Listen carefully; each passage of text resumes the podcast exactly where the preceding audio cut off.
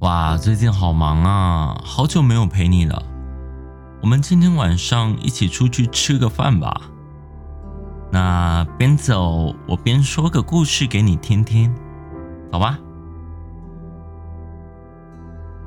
那是一顿历时两个小时、价值一千元的晚餐。一对恋人走出了餐厅，男生的心思却不知道飞到了哪。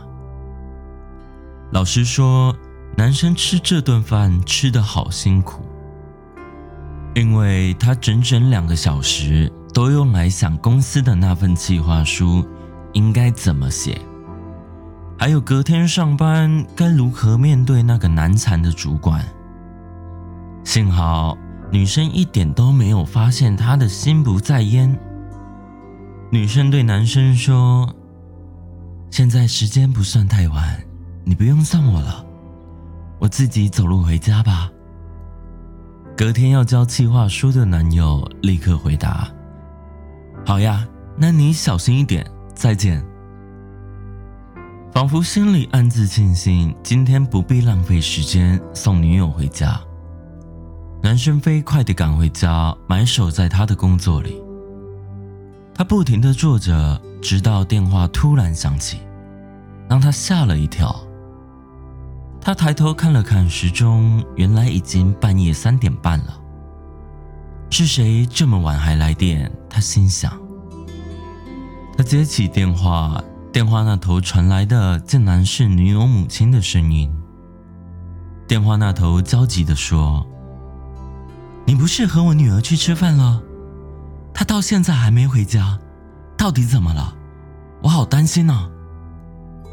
男生这才记起。女友有说回到家时会打电话跟他报平安，只是现在已经半夜三点多了。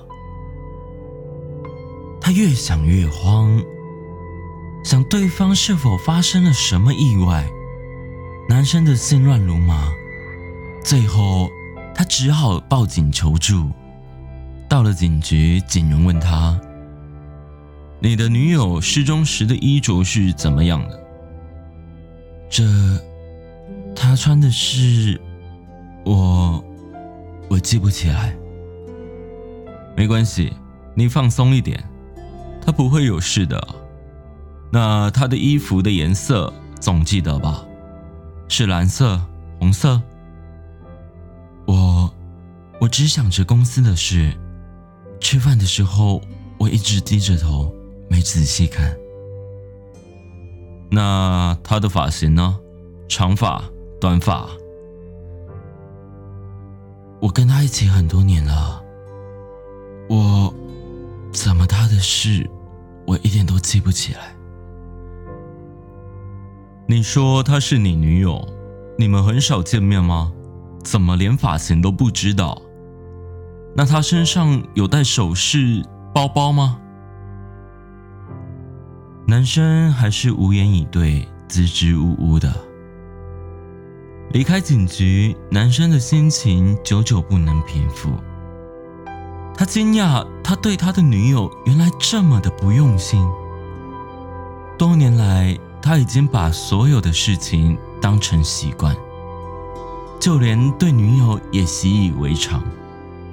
女友体贴的陪伴，他当成理所当然。一直没有把他放心上。寻寻觅觅中，又过了三天，女生还是音信全无，没有人知道她去了哪里。此时，男生的心思就像掉入了迷雾中，他拼命，他不断的想，她的发型，她的衣着，我怎么会不知道？我一定要记起来。也许是日思夜想，那晚男生做了一个梦，他经过一条幽暗的小巷，看见女生就站在尽头。男生激动地跑向她，他好想紧紧拥抱好久不见的女友，但到了女友的面前，他就改变了主意。他双手按在女友的肩膀，一边说：“等一下。”你先不要动，让我看清楚你。你的发型，你的衣着，我要好好的记住。那天晚上，其实是你发现我还有工作在身，所以才叫我不用送你回家的，对不对？一直以来，只有你关心我的感受，而我，而我却没有理会你。但我现在知道了，我知道怎么去爱你，怎么去珍惜你了。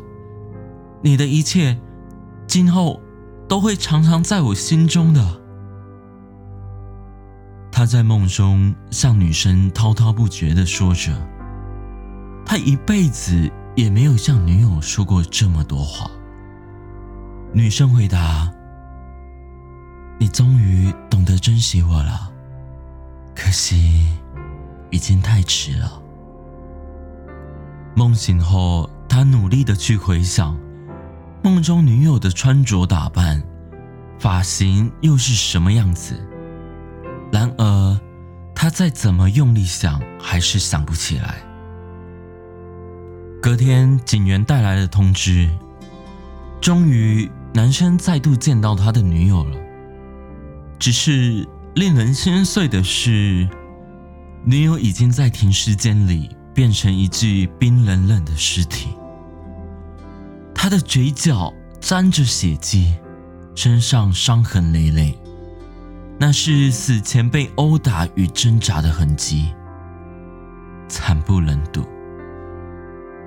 法警告诉他，那晚他的女友路过一条小巷，被埋伏在小巷里的几个歹徒残忍的强暴杀害了。望着女友的尸体，男生一时脚软，跌坐在地上。我现在终于知道你的发型。你的衣着了，我现在才真正的看着你，我会记住，我会永远都记住的。我我刚想要珍惜你，你你醒醒啊！不要就这么的离开我了好吗？你醒醒啊！冰冷的停尸间里回荡着男生的哭声。